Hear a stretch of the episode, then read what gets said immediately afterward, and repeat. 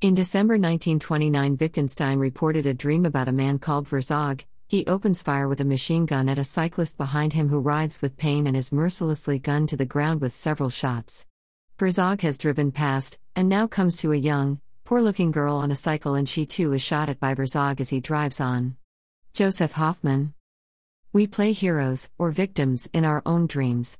But the odd thing about this report is that the dreamer, Wittgenstein, is entirely absent from his own dream, unless he was Verzog himself, the murderer who seems to have got away and invented an alter ego called Wittgenstein? Books Terence Cooch on Google or Amazon will lead you to more writing from a naturally curly mind.